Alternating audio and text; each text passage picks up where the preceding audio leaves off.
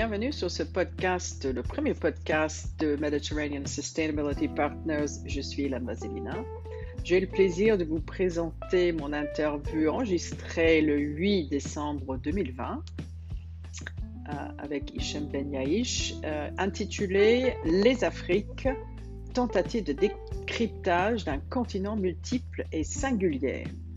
Hichem revenait de Congo-Brazzaville et il voulait nous livrer euh, ses dernières impressions et analyses sur les relations entre le continent et l'Afrique, les États-Unis, la Chine, en toile de fond de la pandémie COVID-19 qui nous affecte tous.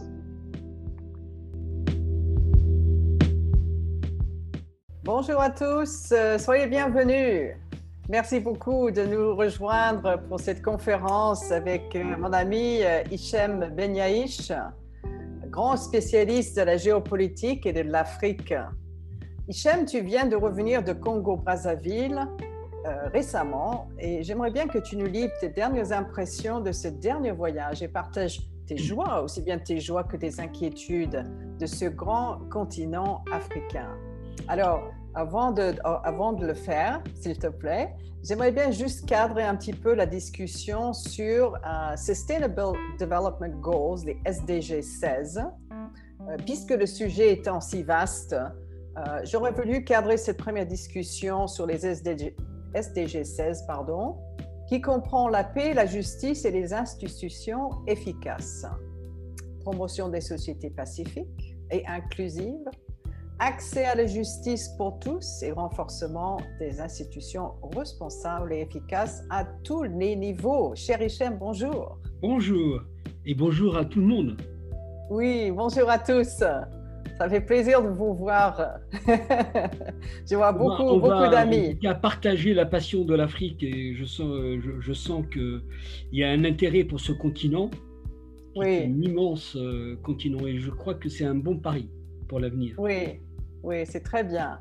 Alors, donc, euh, tu vas nous parler un petit peu. Donc, on a six thématiques euh, euh, ensemble sur lesquelles on va, on va discuter, puisque, bon, Hichem, il a une grande richesse de, connaissances, d'analyses et géopolitique. Et, donc, on a cadré un petit peu ces discussions dans six thématiques. On va commencer, si tu veux bien, cher Hichem, euh, de la nécessité d'avoir des institutions nationales, multilatérales, et puis comment ils travaillent ensemble, si tu veux commencer par les fondations, s'il te plaît. Mais, mais, à mon avis, pour euh, mieux percevoir euh, les éléments, en tout cas de, contexte sur l'Afrique, mhm. c'est un continent, donc c'est les 30 millions de kilomètres carrés que constitue le continent avec euh, juste pour avoir un cadrage des éléments euh, qu'il faut saisir. Euh, pour l'Afrique est répartie selon l'Union africaine en cinq zones, cinq régions qui structurent cet espace de 54 États. C'est 1 milliard 300 millions d'habitants. C'est vous dire aussi, c'est vraiment pour tout est à faire sur le continent. C'est un continent qui a des ressources euh, considérables. Et, et c'est pas d'enfoncer de, des, portes ouvertes que de le dire, parce que en réalité, le sous-sol et le sol de, l'Afrique, euh, c'est vraiment les, réserves euh, d'aujourd'hui et de demain. Par conséquent, donc les 1,3 milliard doivent entrer en convergence par rapport à ce, les ambitions du, continent. Donc, euh, les institutions, en fait, il y a les politiques d'État. Chaque pays, euh, parmi les 54 pays, mène euh, son programme, sa stratégie, et, les institutions internationales viennent entrer en résonance avec les politiques des États. Donc, la Banque mondiale, le FMI, mais aussi d'autres bailleurs de fonds, parce qu'il y a aussi pour chaque euh, pays, comme euh, la France, euh, l'Agence française de développement, pour les Allemands, ils ont aussi leur agence de coopération. Chaque pays est implanté à travers soit l'ambassade ou une structure à part pour mhm. accompagner les, les, ce qu'on appelle l'aide au développement et entrer euh, en résonance, euh, encore une fois, avec les choix des pays. Donc euh, il y a une tradition. La Banque mondiale et le FMI particulièrement Donc il y a, la Banque mondiale a une, une vision macro et le, le, FMI, c'est plutôt très finance et réformes aussi structurelles. Et en fait, c'est un regard d'assistance technique aussi pour, pour le pays. Et, et, ces institutions fonctionnent depuis des années sur l'Afrique. Il y a eu des changements, parce qu'en réalité, euh, le traumatisme de ce qu'on appelle le programme d'ajustement structurel, qui a été appliqué pendant les années 90 en, Afrique, a traumatisé beaucoup euh, les Africains, mhm. parce que des secteurs, des pans entiers de l'économie, euh, pour des restrictions budgétaires, ont été impactés par ces, mesures-là. et, du coup, la Banque mondiale euh, s'est réformée et, euh, donc au fil des, ans et elle s'est euh, adaptée à. Donc elle est devenue moins contraignante, notamment dans les mesures appliquées, et plus attentive au choix des, pays, parce que le, le, fait de plaquer, de venir dans des pays et plaquer des programmes qui relèvent peu ou prou qui, euh, des choix de, ces pays. Euh. Donc aujourd'hui, on est dans cette révision, mais ça n'empêche pas de dire que les Africains, ils sont dans une forme de, dépendance, parce que je pense que ces structures ont besoin d'être, on doit prendre les mains de ces institutions pour indiquer les projets qui concernent les euh, l'Afrique ou les pays, pour qu'on puisse euh, les aider et qu'on puisse euh, surtout euh, entrer dans des programmes qui sont choisis dans les stratégies de, chaque pays. Donc c'est très important cette dimension-là.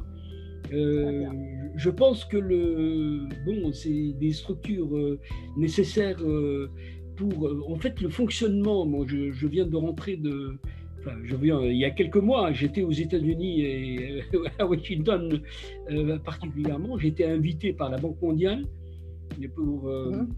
ce qu'on appelle le Spring Meetings.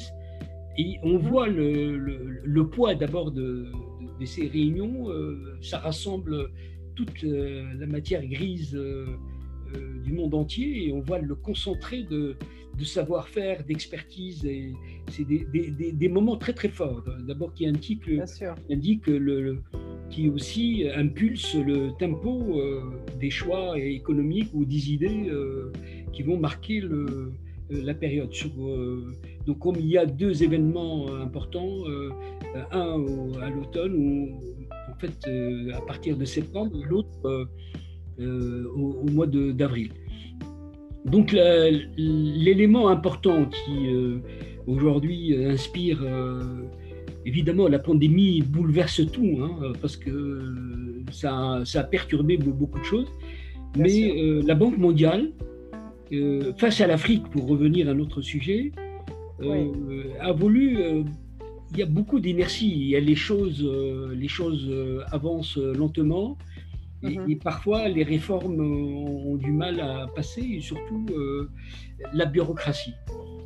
et donc, la Banque mondiale a monté un programme de digitalisation de l'Afrique, c'est-à-dire de, de, transformer l'Afrique, les secteurs économiques de l'Afrique, de prendre le pari sur une dizaine d'années, avec un budget euh, euh, important, pour mhm. pousser tous les secteurs de, de l'économie euh, en Afrique pour mhm. basculer dans... Pourquoi C'est une bonne idée, mais évidemment, ça va produire une mortalité en termes de, Il y a des gens qui ne vont pas s'adapter, mais et puis, dans le ratio il y a euh, tout à gagner, en tout cas, pour euh, entamer cette stratégie et, prendre rendez-vous avec ce choix.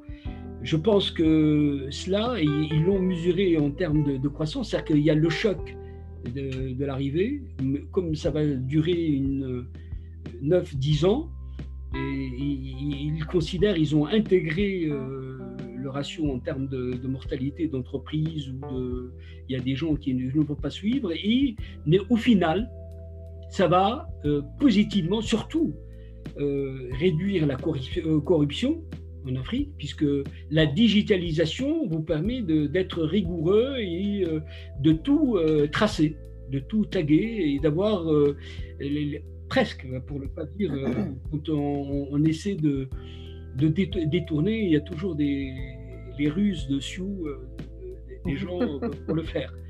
Et, du coup, je pense que beaucoup de, pays sont intéressés. on le voit, je crois qu'avec la pandémie, on a une accélération de l'histoire.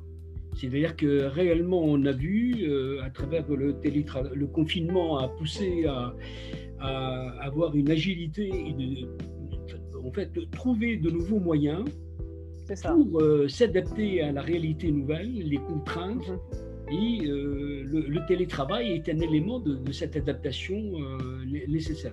Donc la pandémie euh, a du bon d'un côté, mais... c'est une chance, ah tu diras que c'est une chance quand même. Je dirais pas une chance parce que c'est quand même... Enfin, une chance de transformation. Oui, mais chance de transformation, ça, vous pousse en tout cas, dont c'est une accélération. C'est ça. Et puis un élément qui va pousser à prendre en conscience parce qu'il faut agir. Et, l'action pousse en tout cas à, faire des choix. parlons, d'agir, on va passer au deuxième point si tu veux bien. Je vais juste donner euh, nos, nos, amis ici quelques chiffres de Doing Business Index pour comparer un petit peu, donner un peu de, de fond à notre discussion. Donc, le Doing Business Index des pays de l'OCDE est de 78,4 le score moyen global est de 64 et le score moyen africain est de 51,8. Pour les pays de l'Afrique subsaharienne, il n'y a que deux pays euh, qui sont dans les premiers 50 pays. L'île Maurice, 13, Rwanda, 38. Et ceux qui sont en bas de ce classement sont le Soudan du Sud, l'Érythrée et enfin la Somalie. Le classement d'autres pays dans la région sont le Kenya, 56, l'Afrique du Sud, 84, le Ghana, 118, le Nigeria 131 et RDC, donc République démocratique du Congo 183. On parlait un instant, euh, cher Hichem, de ces, institutions, euh, comment les rendre plus efficaces et redevables avec la Banque mondiale, évidemment. Euh, il y a deux piliers, si je peux juste exposer quelques faits, pour assurer les services efficaces et inclusifs à la population des tribunaux aux filets sociaux et en passant par la gestion des déchets, c'est chose très, très, très chère à mon cœur, le recyclage, et établir des institutions et des systèmes résilients aux chocs économiques, sociaux et environnementaux. Donc, tu viens d'en parler. Euh, la corruption, tu viens d'en parler. Euh, si je peux donner euh, nos, amis quelques chiffres aussi, puisque tu mentionnais euh, le Corruption Perceptions Index, le CPI, avec un moyen 32. et ensuite, pardonnez-moi, je laisse entrer quelques amis supplémentaires, avec un score de 66 et Seychelles à la marque la plus haute, c'est-à-dire bonne marque, Botswana 61 euh, le Capo Verde 58, Rwanda encore 53, etc. Euh, voilà. Alors, euh, si on avance dans notre discussion, chers amis, on va parler de quelques exemples de réussite. quel cadre de commerce? Je sais que tu voulais nous en parler des accords de Cotonou, Afrique, Caraïbes, Pacifique, et ce ZLECA, dont j'ai entendu parler ce matin dans les les, pourparlers ce matin, Business euh, France avec l'Algérie. Euh, chez Hicham. Oui, absolument. Mais je trouve euh, cette remarque très pertinente. Ça va alimenter notre discussion. Je pense que ça montre, en tout cas, ce que tu viens de, dire, ça montre qu'il s'agit de. On a des Afriques. il y a des expériences, il y a des, des chiffres prouvent. Des parcours. Et, euh, c'est l'intérêt d'avoir une approche euh, euh, continentale. Le malheur de l'Afrique, c'est cette atomisation du, du, continent. 54 États où vraiment il y a un vrai problème de cohérence. Que, et, mhm. c'est pour ça que l'idée d'un remembrement de l'Afrique, c'est-à-dire donner de la cohérence et une masse à, à cet ensemble pour que ça puisse fonctionner, parce qu'on a des États pratiquement euh, très faibles, des États incapables de pouvoir euh, assurer euh, ce qu'on appelle les ministères régaliens, Et, mhm. donc, l'Afrique est face à des défis liés à cette fragmentation. Mais ça n'empêche pas de dire qu'il y a des expériences et des réussites, des parcours. Et, et tu as cité le Ghana, le Kenya, il y a donc, le cas de l'Éthiopie, il est danger, en danger mortel parce que la situation actuelle, pour te dire l'importance aussi de la stabilité et de la paix, je pense qu'il y a un avant et un après de ce qui se passe avec ce, qui vient de se passer en Éthiopie. C'est un pays qui est même menacé dans son unité avec ce qui vient de, se produire. Hélas, parce que j'aime bien ce pays, je l'ai connu à l'âge, à, à l'époque de, de, la famine, c'est que je voyais dans les rues de Addis Abeba des, des, morts euh, euh, dans l'indifférence générale. C'est un pays qui a fait un saut considérable, un pays très archaïque, très contradictoire. C'est un paradoxe euh, très fort parce qu'on on est dans des chocs successifs avec un télescopage des époques, de, de la manière d'être, etc. Il y, a, plus de 80 ethnies dans, ce pays. Euh, c'est un pays euh, qui aujourd'hui a 150 millions d'habitants. C'est un, poids lourd hein, dans, le Nigeria et euh, l'Égypte. Mais il ne faut pas oublier aussi la RDC, qui est un poids central.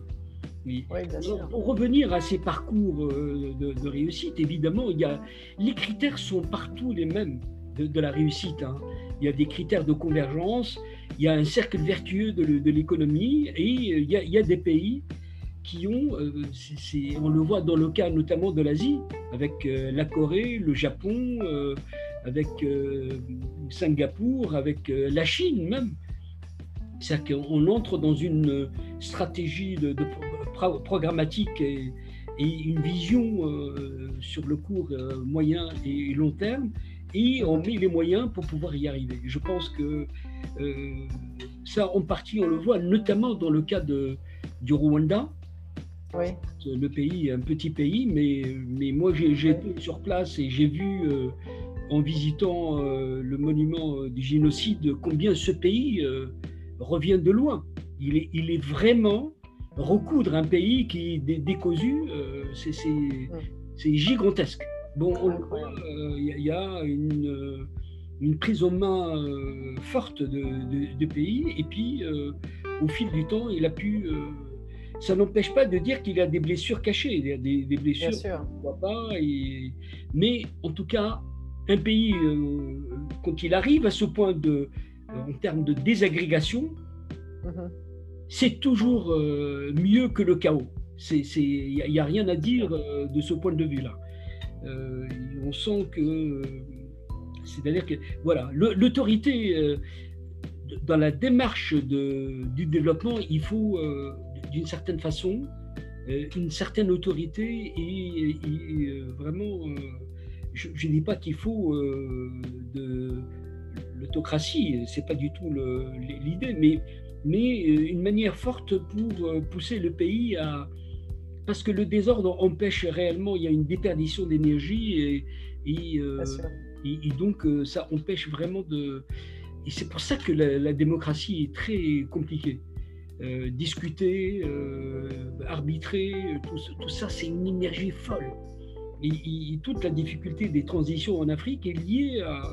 La démocratie, c'est une intériorisation des processus. C'est un processus très complexe et c'est pas évident du tout. C'est ce qui explique en Afrique, il faut. Euh, pourquoi je fais euh, ce billet Parce que c'est un élément central pour l'avenir. Parce que il y a deux, deux pays euh, qui sont dans ce qu'on appelle la transition démocratique. Il y a le Burkina Faso avec le, changement, mais on a vu que le processus est perturbé complètement par la crise du Sahel.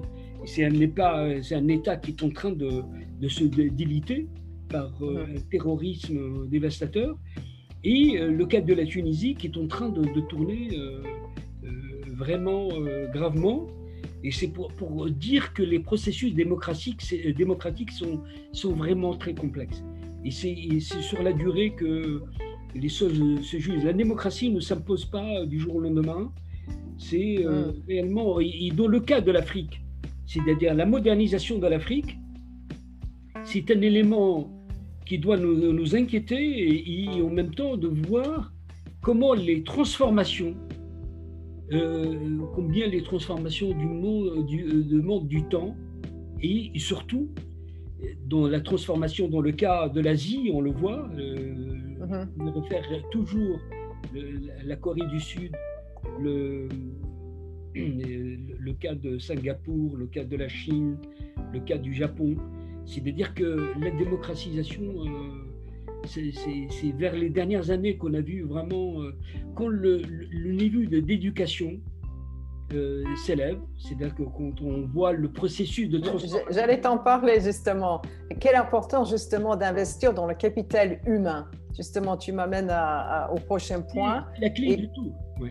C'est-à-dire que vraiment, c'est l'aspect qui l'élément majeur pour l'Afrique. L'Afrique, quand on voit c'est 1 milliard 300 millions, on est, euh, c'est-à-dire qu'il y, y, a quelque chose qui, qui, est très saisissant parce que euh, je ne sais pas si l'Afrique euh, aura les moyens de pouvoir affronter ce défi. L'Afrique a besoin de compétences, pour pouvoir connaître le développement et euh, la transformation. Et c'est pour ça que... Est-ce qu'on peut, pardon de t'interrompre, est-ce qu'on peut imaginer euh, une espèce de, comme euh, avec l'Europe, il y a eu cinq ou six niveaux d'intégration. Est-ce qu'on commence comme, mon prochain point, c'est est-ce qu'il y a une possibilité de l'intégration régionale d'abord avec le commerce, comme on a commencé avec l'Europe, avec le, charbon et l'acier. Est-ce que c'est comme ça qu'on peut avancer vers les cinq ou six stades de l'intégration économique d'abord? En tout cas, la méthode exige de, se conformer à une manière de faire, à une dialectique mhm. euh, dans, la mise en œuvre des choses. Je, pense dans le cas, euh, dans, tous les euh, systèmes en transition, en transformation, il y a des critères permettant euh, au pays d'entrer de, cercle en cercle jusqu'au moment où on arrive en haut du, de, la pyramide. Ou de, et, c'est un élément fondamental dans cette, progression. Par exemple, le cas de la, de la Corée du, Sud, ils ont commencé par, d'ailleurs euh, la Chine aussi, par le oui. de gamme d'acquérir. De, oui, c'est ça. Parce qu'il y a un élément, il faut, euh, il faut former les gens c'est un, élément clé dans, en, Afrique. Si vous regardez bien, l'Afrique a un problème avec les statistiques. Parce que tout ce que vous voyez sur les statistiques en Afrique ne, sont ne reflète pas la réalité statistique, euh, c'est-à-dire de, de... Donc avoir des données fiables. On est dans la culture de l'à peu près. Ce sont des, estimations. Quand vous voyez hmm. dans certains pays, il y a 50% de gens qui n'ont pas la carte d'identité, c'est-à-dire qu'on est, on est fâché avec les chiffres. Et quand j'avais parlé, moi, euh, personnellement, qui est un ami personnel, euh, Carlos Lopez, le, le secrétaire exécutif, l'ancien de la, Commission économique pour l'Afrique, je lui euh, évoquais cette question-là. Et effectivement, dans les statistiques de la Commission économique pour l'Afrique, ils ont essayé de d'avoir les bons chiffres parce qu'en fait, ils se réfèrent aux chiffres des États parce que les États leur fournissent les chiffres. Oui, bien sûr. Et, donc, il a imposé des, une grille pour pouvoir s'approcher le maximum de la réalité. Et même les chiffres qui sont donnés sont donnés euh, deux, trois ans après. Euh, c'est-à-dire qu'on a un problème réel euh, avec les chiffres et, et tout ce qu'on dit sur l'Afrique est, dans la culture de la, de l'à peu près. On n'est pas. comment faire des prévisions, euh, comment faire des bilans, comment faire. Les, les, estimations, on croise des, données aujourd'hui avec euh, les, systèmes de l'intelligence artificielle ou le, les moyens euh, techniques, on peut croiser les sources, et, mais on n'est pas réellement calé sur les chiffres réels. C'est-à-dire que hum. on est dans, dans cette. Et donc pour l'Afrique, pour revenir il y a la bataille du savoir. Je pense que l'Afrique, quand on voit les années 90 ont été dévastatrices pour l'Afrique parce qu'il y a eu le programme d'ajustement structurel. Mais et puis euh, qui, ont euh, impacté euh, l'éducation, la santé, plein de secteurs essentiels à, l'Afrique. Donc, mais ce qu'on a vu, et ça c'est l'agilité africaine et, pas uniquement africaine, en tout cas, l'agilité a permis à pousser les gens. En, Afrique, on a vu les familles prendre en charge à la place des États qui se sont affaiblis pour former leurs enfants. Et donc, on, assiste, on a assisté à une floraison de, groupes scolaires, euh, etc., mais, mais, où les familles se saignent les veines pour pouvoir euh, former leurs enfants. Mais on est dans ce qu'on appelle une, couche euh, très réduite par rapport aux besoins de l'Afrique. Et c'est pour ça que je suis pas par partie de, l'idée d'une fiction. L'Afrique a, en fait un choix et un dilemme terrible. Soit l'Afrique va avoir, en tout cas prend la décision de former des gens pour faire assurer le décollage du continent, ou l'Afrique va être d'une certaine façon, l'idée peut choquer, être colonisée d'une certaine façon, je dis bien, c'est pas la colonisation d'hier, mais, mais faire venir des compétences sur place pour former les Africains. Donc, justement, on va, on va justement, tu me donnes une liaison parfaite vers le prochain euh, sujet, c'est comment transformer les connaissances en compétences.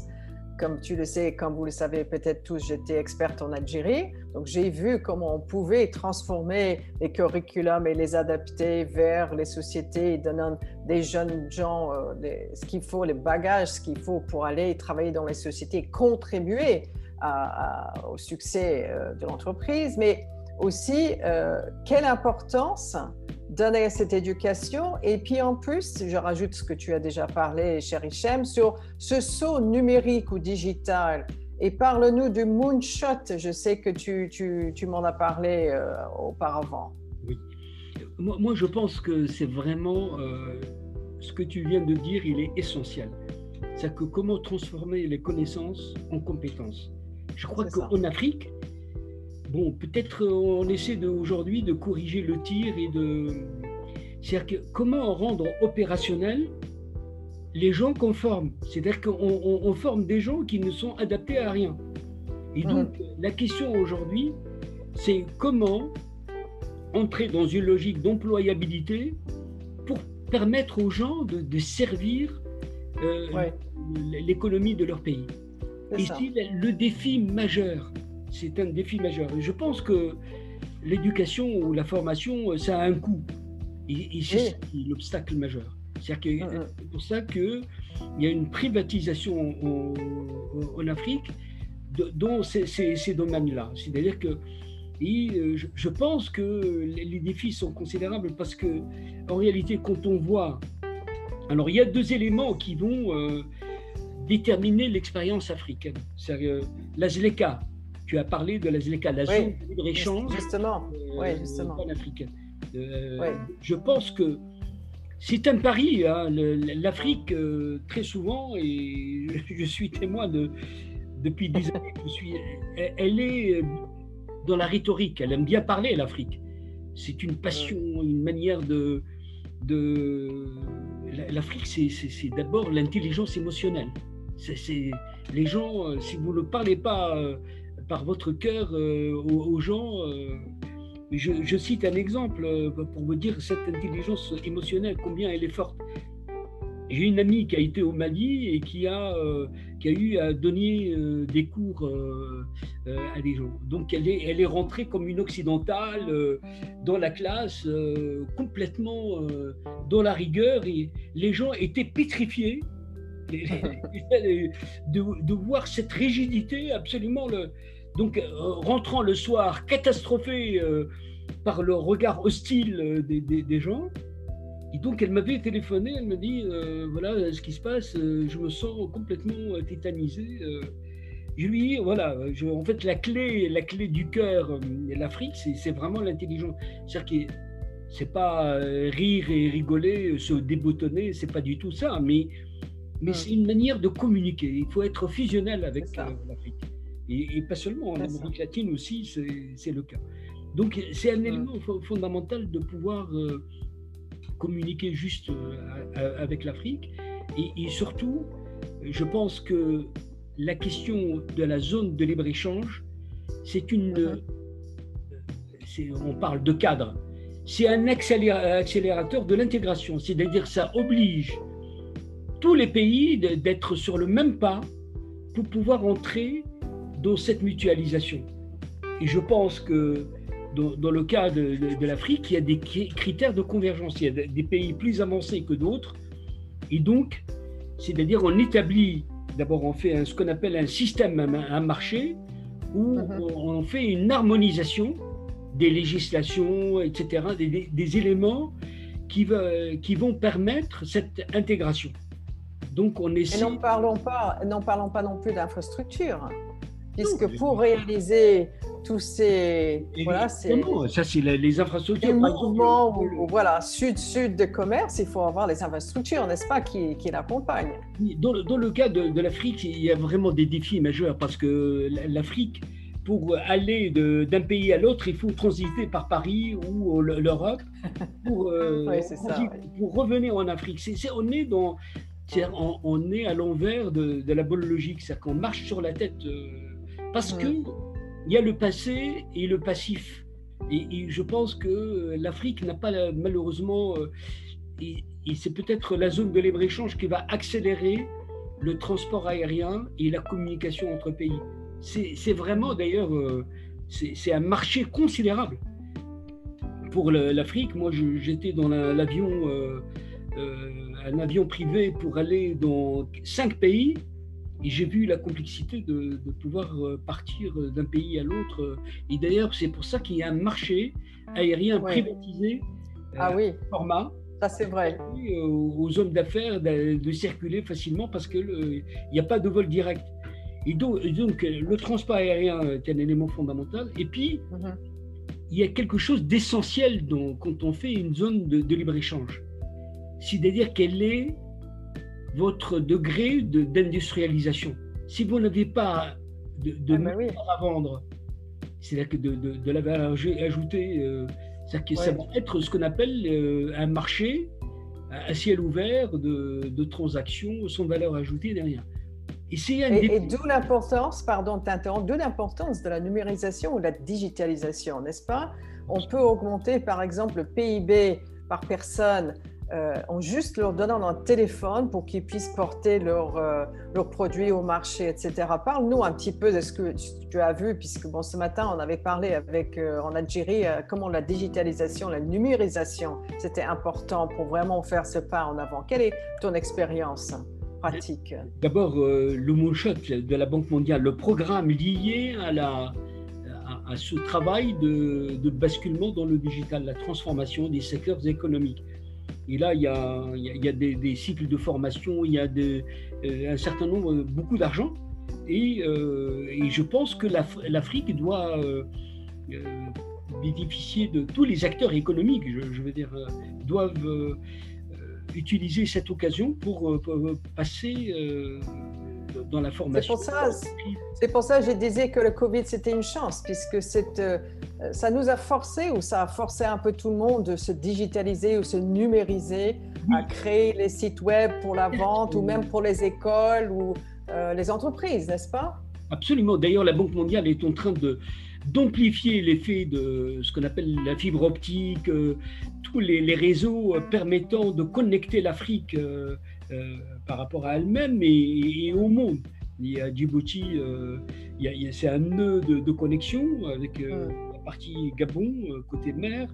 Et euh, en fait, il y, a des points de, contact, l'Afrique du Sud, et, cette amplification. Mais le facteur qui pose problème en Afrique, c'est le problème d'énergie. C'est-à-dire que comment aujourd'hui ah. J'allais arriver à l'énergie, c'était après. oui, vas-y, vas-y, je t'en prie. Mais, c'est une question euh, vitale pour l'Afrique. Et donc, Bien sûr. pour ne pas court-circuiter notre sujet euh, qui va arriver, mais je dis euh, l'Afrique. C'est lié quelque part, n'est-ce pas? Puisque un taux d'accès d'énergie à 37% Ulmont, l'Afrique a certainement un certain retard. hein, puisque, euh, par exemple, de financement est nécessaire sur les réseaux électriques et des infrastructures de transport dont j'ai mentionné tout à l'heure. Évidemment, avoir des solutions innovantes euh, et des développements de capacités, et je ne te parle même pas de tout ce qui est développement durable, euh, énergie renouvelable, n'est-ce pas? Oui, justement, c'est-à-dire que tu, as bien fait de, de pointer c'est-à-dire qu'en fait, il y a une, forme de révolution qui arrive en Afrique, ce qu'on appelle le saut générationnel. C'est-à-dire que pour électrifier l'Afrique, euh, avant, on faisait des barrages, euh, on, mettait des moyens gigantesques pour pouvoir arriver, euh, comme Inga 1, Inga 2, Inga 3, le projet pour la RDC, et, ou l'Éthiopie, le, barrage de la Renaissance. C'est-à-dire que des ça demande énormément de moyens financiers pour pouvoir monter de. Aujourd'hui, avec euh, évidemment euh, l'apport de la Chine, est un véritable, euh, c'est un pays rusé, qui est un pays qui est dans une forme d'agilité et qui sait exploiter les occasions. Moi, j'ai assisté, je connais bien la Chine et j'ai assisté à comment la Chine a, appris l'Afrique en marchant. C'est-à-dire que c'est inimaginable ce qui s'est passé dans, le rapport Chine-Afrique. J'étais euh, à Beijing et, à Shanghai, et mhm. d'autres régions, je, je vois le. C'était pas évident du tout. Donc, pour vous, dire que les Chinois ont compris, et ils ont pris l'Afrique comme un champ, un laboratoire d'expérimentation. D'abord, la Chine mhm. elle-même est un laboratoire pour les Chinois. on le voit notamment dans toute l'assiette où il y a 500 millions de, de, de, de Chinois qui chaque ville a une spécialité sur les, ce qu'on appelle les, innovations technologiques. Ça, c'est un élément fondamental. La Chine a pu, euh, notamment dans les énergies renouvelables, euh, faire du matériel euh, facile à transporter et facile à implanter. Donc, on ne passe plus par les barrages, on fait des unités légères et ça a permis d'électrifier, en fait, d'avoir de l'énergie par-ci, par-là. Ça fait pas, en tout cas, effet de masse, mais, mais en tout cas, ça résout, ça a résolu pas mal de, problèmes pour, pour l'Afrique. Voilà un peu le. Donc, quel schéma L'Afrique a, des, des, défis majeurs et l'Afrique a beaucoup de, de bonnes fées. Il y a l'Inde, la Chine, l'Europe, euh, le Brésil, euh, la Turquie, évidemment l'Europe. Et, euh, on, va, avant d'aller avant d'aller vers ce, on a encore quelques points que je voudrais toucher avec toi c'est que climat tu sais le climat qui le développement durable est très très très proche à mon cœur très cher à mon cœur. Qu'est-ce que tu vois par exemple pour l'agriculture? euh, les phénomènes euh, de climat, de changement climatique et comment tu vois ça, toi qui as une grande expérience, tu as voyagé presque dans tous les pays africains, comment tu vois ça, le changement climatique, euh, les nécessités de, de changer peut-être de méthode et des investissements peut-être dans l'agriculture? Est-ce que tu peux nous en parler de ça? C'est une question centrale, chère Hélène. vraiment, c'est-à-dire que sur les 30 millions de kilomètres carrés qui est, qui est l'Afrique, je pense que on a de l'Afrique l'idée du, désert ou du Sahara. Le désert, hmm. la non-vie. Le Sahara, c'est là où il y a des oasis, c'est là qu'il y a encore des, endroits où, la vie euh, euh, vit, si je puis dire. Donc, euh, en, réalité, l'Afrique, il y a une bande qui est dans, cette, dans cette conception, ou en tout cas cette mais l'Afrique, c'est des, terres, des millions de terres arables. Bien sûr. C'est donc la question de comment se nourrir est une question centrale. L'Afrique, qui néglige au plus haut point l'agriculture, parce qu'on on, a appris l'Afrique à faire autre chose que l'agriculture. Donc, euh, en fait, il y a. Mm. Euh, et, je pense que et la Banque africaine de développement a compris la nécessité de, de se centrer sur ce secteur vital, parce que dans la manière de nourrir, il y a l'agriculture, il y a l'agro-business, comment transformer ces produits-là et entrer dans la sophistication des produits. Et c'est vraiment la nouvelle frontière et un élément euh, fondamentale pour... pour Surtout, c'est la sécurité alimentaire. Hein C'est la sécurité alimentaire, c'est aussi l'utilisation des énergies renouvelables, c'est rénover ou rétablir cette culture avec différentes et nouvelles technologies dans ces zones rurales pauvres ou diversifier des cultures et utilisation. On a vu, euh, par exemple, en Algérie, des, panneaux solaires qui sont utilisés, etc., les réalisations des forages, des réhabilitations des canaux euh, et euh, sensibilisation, bien sûr, aux aspects climatiques pour le développement. En tout cas, c'est une question centrale et moi, je l'ai vu en faisant en fait, une enquête sur le fleuve Sénégal, qui relie le pays. Le bassin de, du fleuve Sénégal, c'est le paradis terrestre de, du Sénégal et qui la région la plus pauvre de, de, du hmm. Sénégal. C'est complètement une hérésie.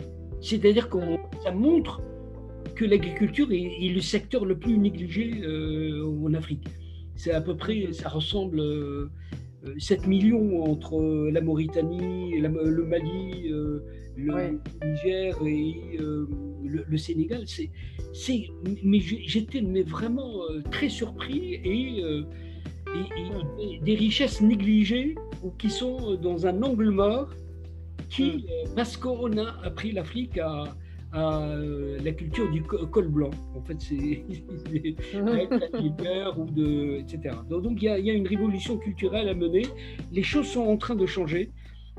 Mais il y a un autre euh, facteur pour revenir à un point euh, sur le changement climatique. L'Afrique va être impactée, mais au plus haut point, mais évidemment d'une façon euh, en fait différenciée, parce qu'il y a des régions qui vont s'offrir beaucoup plus d'eau. Par exemple, j'étais à Niamey. C'était le, mois de, de, juin de, cette année.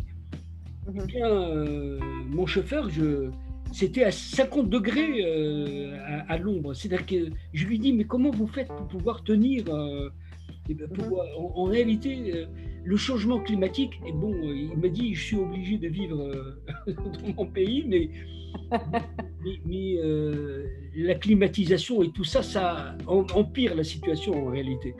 Mais pour vous dire pourquoi j'ai parlé de cet exemple, parce que le changement climatique, dans les parties de l'Afrique, assèche le, le, le, sol, donc tue tout, tout, tout, ce qui est vie, et la désertification avance partout. Donc ça va devenir l'enfer. Ça va devenir l'enfer parce que ça tue la vie. Le changement euh, climatique, il pousse les gens à migrer et à partir vers les, les, les, zones où il y a euh, la vie. Et, et on assiste aujourd'hui à des conflits entre les communautés entre les nomades, ceux qui euh, circulent, et ceux euh, où se déplacent, et ceux qui euh, sont sédentaires, qui cultivent leur champ et qui voient arriver des troupeaux, des, des, gens et, qui, qui véritablement dévastent. c'est comme un rouleau compresseur. Hein. Ça, c'est vraiment. Et donc la question climatique, ça va impacter l'Europe, par exemple. C'est-à-dire oui, bah oui. l'Europe et, de plusieurs manières, n'est-ce pas? Bien sûr, absolument. Et, surtout, et de plusieurs manières, c'est-à-dire que j'allais, j'allais, j'allais te parler aussi de euh, les effets climatiques et qu'est-ce qu'elle rien que pour, par exemple, si les, jeunes Africains n'ont pas euh, l'éducation, la formation ils n'ont pas la possibilité de transformer les, les connaissances en compétences, qu'est-ce qu'ils vont faire? Eh bien, ils vont partir. Donc, il y a aussi ce brain drain, c'est-à-dire le fuite des cerveaux, non seulement pour un manque d'emploi, euh, mais maintenant avec cette crise climatique qui est réelle euh, et que euh, le, président de, l'ONU a, plaidé pour qu'on réagisse vite. Ce n'était que vendredi dernier. Donc, allez, C'est de toute façon la question de du climat, c'est lié aussi dans le monde entier, lié à nos gestes au quotidien. C'est cette bien sûr, bien sûr. différemment, d'approcher le monde différemment. Et... Bien sûr. Mais c'est lent par rapport au processus euh, accéléré de, de destruction. Donc on est face à des défis majeurs et ça va impacter d'une façon terrible. Pourquoi je dis l'Afrique va s'offrir Parce que en réalité, ce qu'on voit dans le cas de l'Afrique, c'est de dire que l'augmentation du degré de la menace et, et ce qu'on appelle les frustrations on, oublie, on assiste à quelque chose de, je ne sais pas comment on va l'arrêter, mais il y a un processus de retribalisation. C'est-à-dire que je ne dis pas par catastrophisme, mais on le voit, il y a une antagonisation qui est montée artificiellement par, euh, par euh, plein d'éléments, notamment euh, le, djihadisme, euh, justement, c'est notre cinquième point, cher Hichem, c'est notre cinquième point. Donc justement, qu'est-ce qui gangrène, tu es en train de nous raconter, cette, euh, cette, société africaine, ces jeunesses, le terrorisme, l'islam radical et ces menaces qui risquent de même faire faillir des États? Mais en fait, il y, a un élément qui, euh, dont on ne parle pas, mais, mais qui alimente véritablement cette désagrégation et cette hmm. antagonisation en Afrique. Ce hmm. sont les inégalités, c'est les, frustrations, c'est cette espèce de les, laisser pour compte du hmm. développement de l'Afrique. C'est-à-dire que, par exemple, j'ai beaucoup travaillé sur le Sahel. Je peux vous dire que le Sahel, ce qu'on voit là, c'est dévastateur. Pourquoi? Parce qu'en en fait, les gens qui sont exclus de tout, et, les pouvoirs politiques sont responsables de ça parce qu'on a ethnicisé les pouvoirs. Celui qui arrive, euh, euh, bon, c'est humain. Euh, on, a, mm. on met les amis, la famille, etc. Mais donc ça, le cas quand vous étudiez les profils des, terroristes ou, des gens qui entrent dans les conflits, c'est lié très souvent à ces frustrations.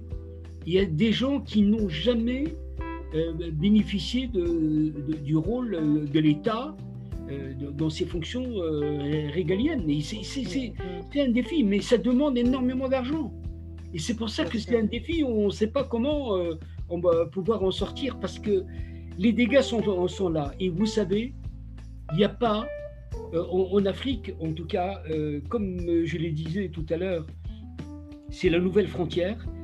Donc, euh, comme il y a des gens qui sont plus agiles que d'autres, les trafiquants, tous les, ont une longueur d'avance sur les États. Mmh, Donc, mmh. Euh, par exemple, il y a des, les réseaux terroristes et, les réseaux des trafiquants dans, la partie du Sahel, ils ont mutualisé leur démarche pour se. En fait, chacun aide l'autre euh, et, pour trouver le, le, moyen, ils cohabitent pour se partager euh, la tâche et c'est dire le degré de la menace.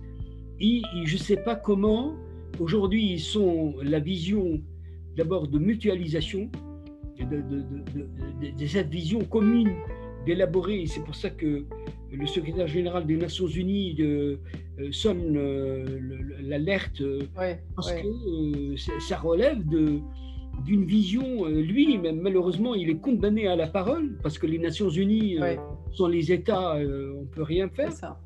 Mhm. Et je, pense que, mais bon, moi j'aime le côté vert moitié plein, sans pour autant faire de l'autosuggestion parce qu'on peut aussi imaginer des choses qui n'existent pas.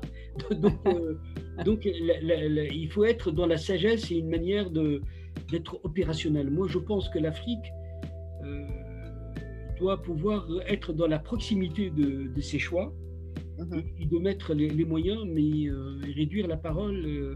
et c'est pour ça que, par exemple, la négociation ACP, le, nouveau contrat qui aujourd'hui, on est arrivé à l'accord. Donc il y a la phase finalisation qui va entrer euh, j'explique, ACP, c'est euh, Programme Afrique, Caraïbes, Pacifique, donc qui lie euh, avec l'Union européenne une, donc les trois blocs. Et, cet accord va régir la relation sur les 20 prochaines années entre l'Europe et les pays ACP. C'est-à-dire qu'il y a à peu près 277 milliards le, chiffre n'est pas figé parce que l'Europe a des problèmes de budget, mais on a une indication sur, sur le, budget.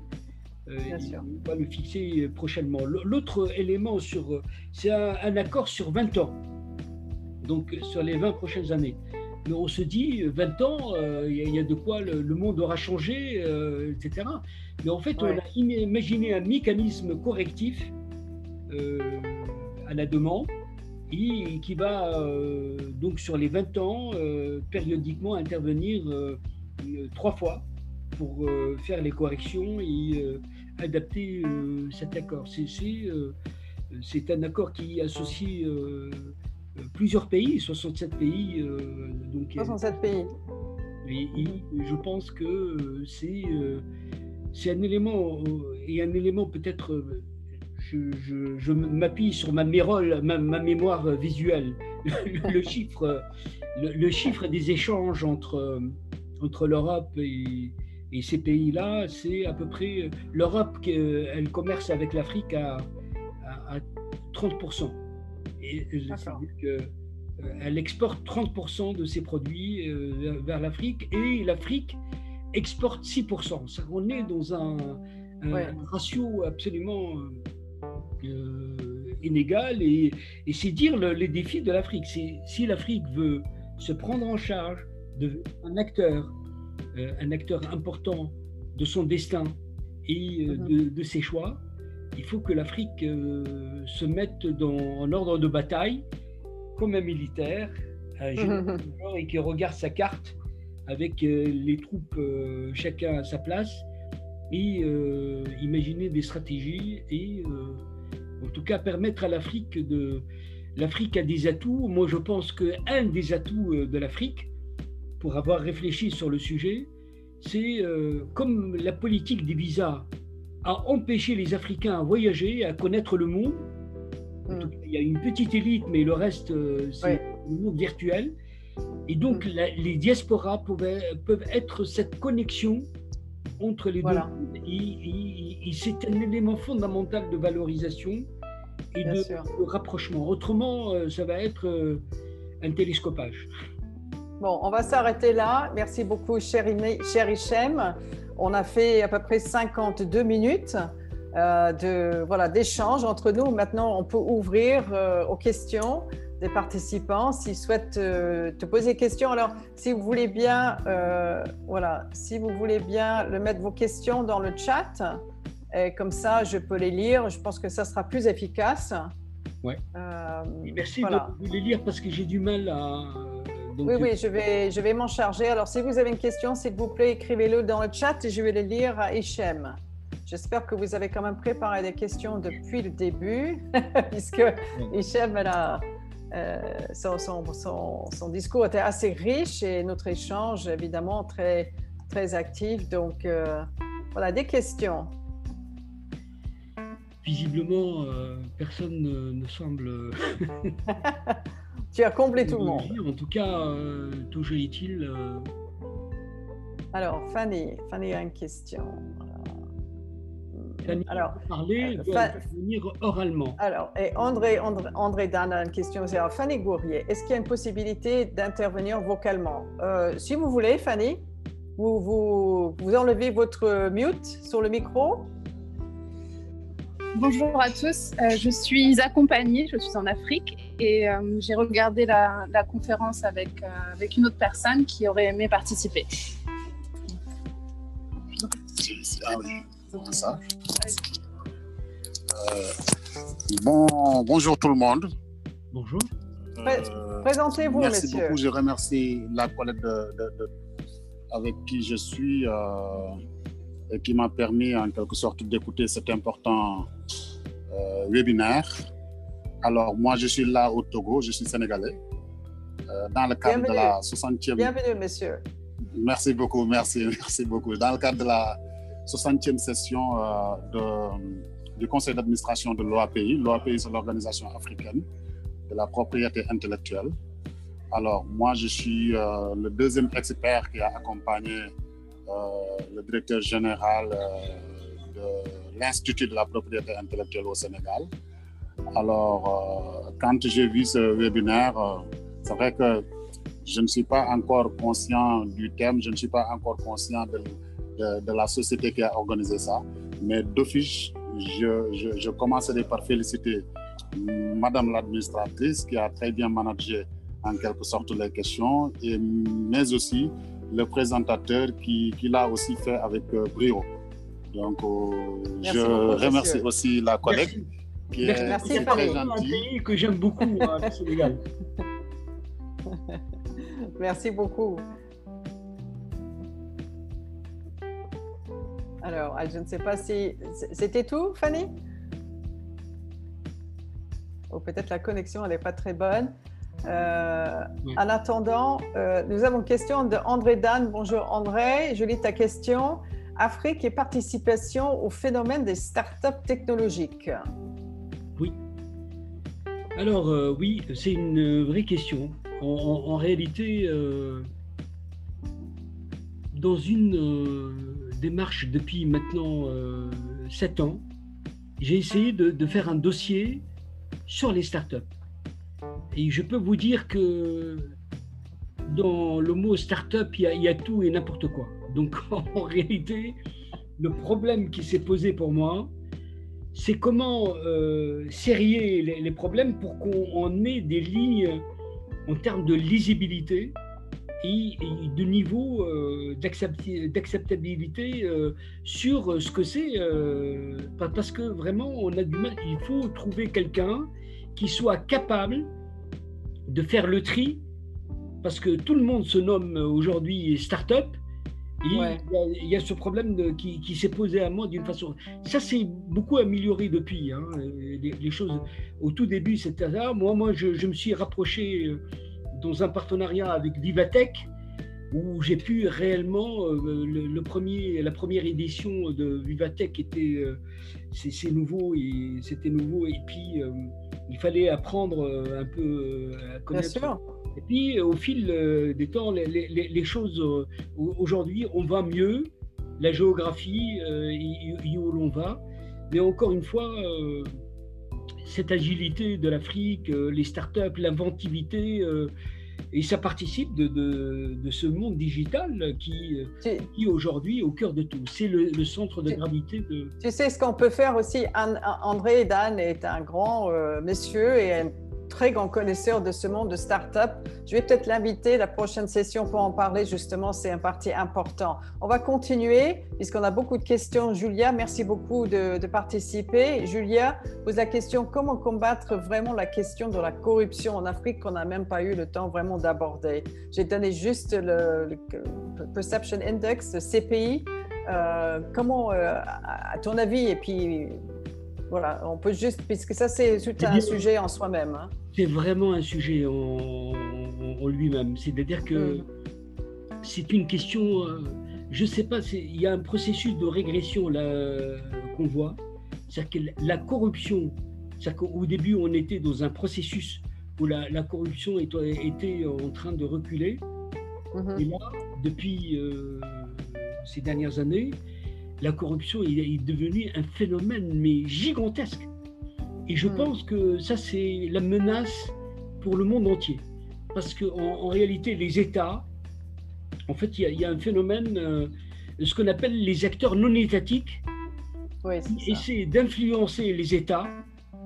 Parce qu'on sort de la souveraineté d'un État, c'est euh, des critères en termes de fonctionnement les, la le, enfin, les acteurs euh, étatiques, c'est-à-dire une multinationale, par exemple, sont plus fortes que des États en Afrique. C'est eh considérable en termes d'argent. Et donc, ils, essaient d'influencer par un lobbying les décisions des États, de court-circuiter et, de manipuler, en fait, euh, de faire une, une sorte de monopole. Et c'est un danger, d'ailleurs, pour la démocratie et pour les années à venir.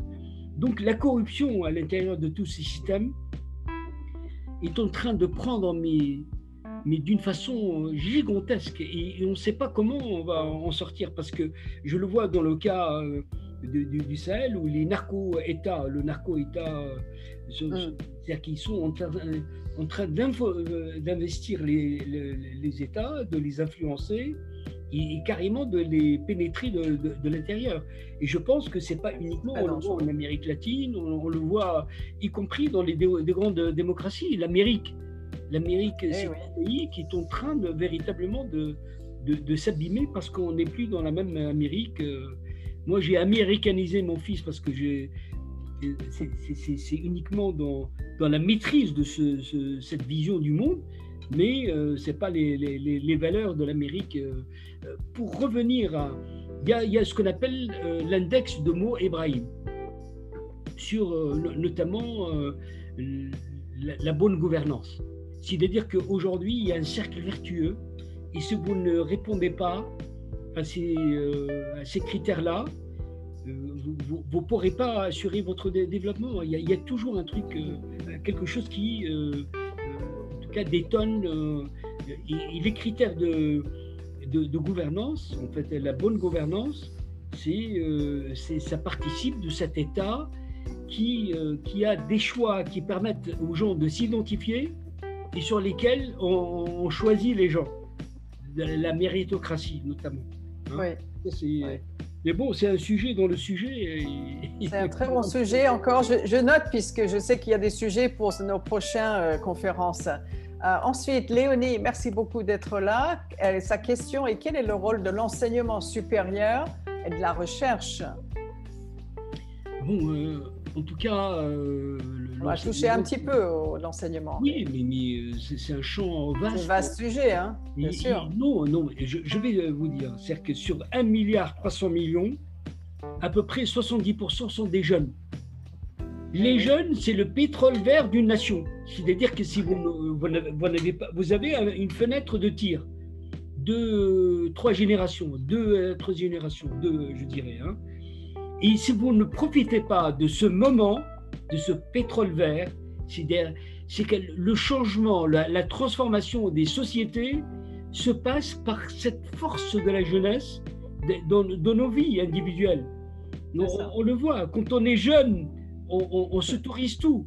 Toutes les frontières mm. deviennent euh, ridicules. Donc mm-hmm. c'est cette dimension-là qui euh, transforme les sociétés. Donc l'Afrique, pour revenir à 70% des jeunes, c'est-à-dire que l'Afrique doit former et euh, les gens, mais c'est un coût considérable. Et je ne sais pas si l'Afrique va pouvoir réellement prendre le bon wagon parce que euh, ça exige euh, des infrastructures. Peut-être là, le, ce qu'on appelle le, digital, si on, est initié là-dessus, permet cette formation à distance. Parce que ça, je l'ai vu euh, pendant la pandémie, moi je suis étonné de l'adaptation des gens. C'est-à-dire que à travers Skype ou, d'autres, on, peut, les MOOC, on peut avoir des oui. etc.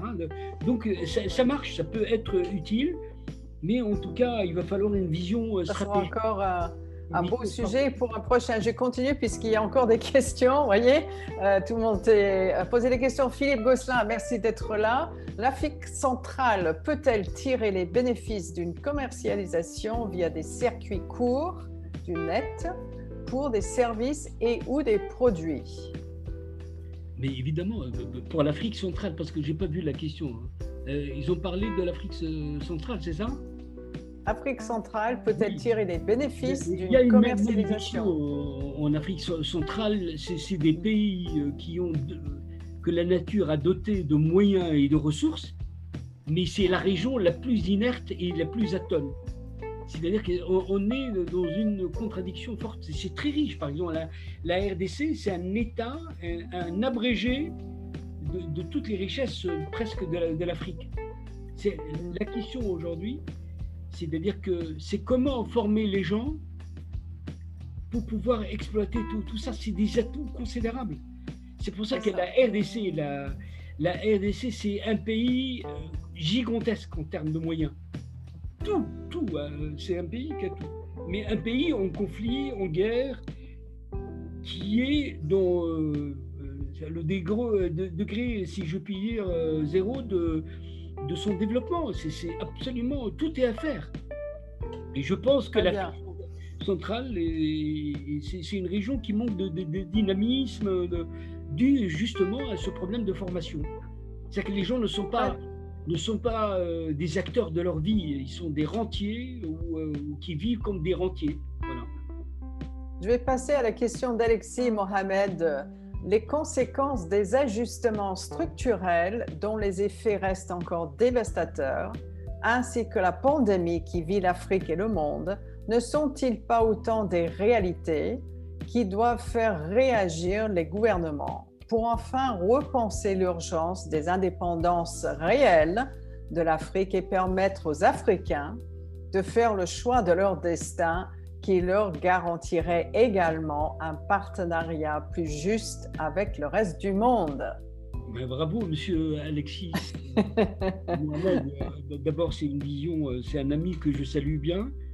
Hmm. un homme euh, qui a le sens des responsabilités et je pense que ce qu'il a dit, c'est un axe majeur oui, mais c'est un vaste programme aussi, parce que ça exige euh, d'abord l'implication euh, des, États et, la mise en œuvre de, stratégies, de politiques. Et c'est pas à la portée d'un seul individu, c'est une vision euh, d'ensemble et je pense que c'est un axe de développement, donc c'est un facteur important. Très bien. Et puis une dernière question de Sandré Koubassana. Euh, vous voudriez poser votre question vocale sur l'énergie Oui, c'est ça. Bonjour à tous. Bonjour. Merci en tout cas de la. Bonjour. C'était très intéressante. Alors, moi, je travaille dans l'énergie à Londres et ma question, du coup, va, poser va, va se poser sur l'énergie. Je voulais savoir, vous avez parlé du fait qu'en Afrique en général, en Afrique subsaharienne en tout cas, on avait tendance à, euh, à mettre des gros investissements notamment pour des barrages hydrauliques, etc., pour faire des générations d'électricité. Mais on a encore des problèmes, j'imagine, d'infrastructure pour transporter, cette, électricité. Et pour moi, l'électricité est un point de départ fondamental pour justement aller vers, vers le développement euh, serein et, et, serein. Et donc, du coup, ma question va être, d'après ce que vous avez pu voir jusqu'à présent, vers quelle forme de solution est-ce que l'on s'oriente dans l'Afrique subsaharienne pour justement prendre à bras le corps ce problème de, euh, d'électrification de l'Afrique Est-ce qu'on va plutôt vers, une fois de plus, des infrastructures très lourdes, ou est-ce que des investissements dans des infrastructures très lourdes, ou est-ce qu'on va plutôt vers euh, du, réseau un peu plus local pour euh, résoudre ce problème-là Absolument. Merci. beaucoup de votre question. Vas-y, Hichem. C'est-à-dire que c'est une pertinente question parce que en, réalité, on, ne peut pas se passer des, des, infrastructures euh, importantes pour pouvoir, euh, euh, surtout dans le cas notamment de Inga, ça, alimenterait une, toute une région. c'est considérable en termes de moyens, ou le barrage de, la Renaissance. Mais, mais aujourd'hui, avec l'évolution des technologies, on assiste à une révolution, véritablement, c'est la production de petites unités permettant cette souplesse et, surtout de faire une économie de moyens. C'est-à-dire d'aller vite, de pouvoir répondre à des situations mhm. qui, euh, voilà, ça va être un mix euh, des deux. Hein, euh, mais comme on, le voit, vous, connaissez mieux que personne l'Afrique, c'est oui, c'est aussi une question de moyens. C'est-à-dire que l'Afrique, et c'est là où, il est important d'avoir des élites parce que fait, les élites permettent d'autonomiser les pays et d'avoir une décision, euh, c'est-à-dire que la, souveraineté des décisions. C'est-à-dire que je, décide de mon destin. Et, vous ne pourrez pas dépendre des autres, sortir de la dépendance pour entrer dans l'interdépendance avec d'autres. Et c'est un élément fondamental dans, dans, l'approche, dans la prise en charge de cette autonomie euh, africaine c'est des, questions euh, qui se posent euh, depuis des décennies. Moi, je suis euh, ces questions, l'Union africaine, mais, bon, la, bureaucratie, le, y a, les lenteurs. moi, je pense qu'il y, y, a les moyens des États, et on voit il y a des, États faillis aujourd'hui. C'est-à-dire que les, États sont faibles, ce morcellement.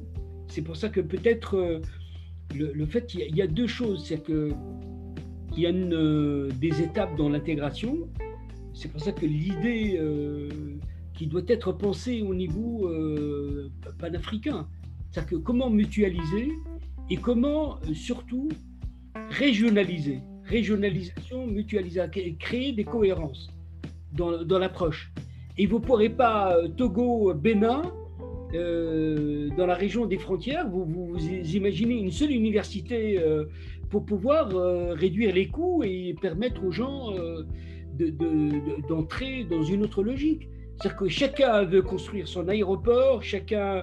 Mais ces universités, c'est une, d'abord une perte de moyens, des coûts énormes. Qui, euh, et, tout, euh, tout le problème de l'Afrique est dans cette atomisation, je dis euh, bien le, le, mot, parce que moi j'ai fait Lomé jusqu'à la frontière ghanéenne à pied avec mon correspondant à l'époque, j'avais fait euh, ce parcours-là sur 4 km, mais quand vous arrivez euh, vers la frontière ghanéenne, il vous, vous, euh, c'est-à-dire qu'en fait, il faut un visa, on change de langue, et, je suis passé derrière voir, en fait, les gens qui ils sont malins, ce qu'on appelle le génie de situation, ils ont trouvé des trous pour euh, passer la frontière sans payer la douane ou passer par la douane. Et c'est vous dire combien euh, l'Afrique est cadenassée. Elle est ligotée par euh, un tas de, choses artificielles. Et je peux vous assurer, c'est vraiment un, problème. L'Africain circule difficilement à l'intérieur de, ces terres. Et c'est pour ça qu'il y, y, a une vision commune. Euh, on, le dit, on est dans la rhétorique, mais dans la réalité. Euh, mais moi, je l'ai vu dans le cas du Ghana, le Nigeria. Je l'ai vu. Euh, non, il y, a quelque chose de. Il y a ce qu'on dit, il y a ce qu'on fait. Donc, la main droite ignore ce que fait la main gauche. Donc, la schizophrénie, à un moment donné, doit s'arrêter. Très bien, très bien. Merci beaucoup à tous. Merci de toutes vos questions. Merci de votre participation.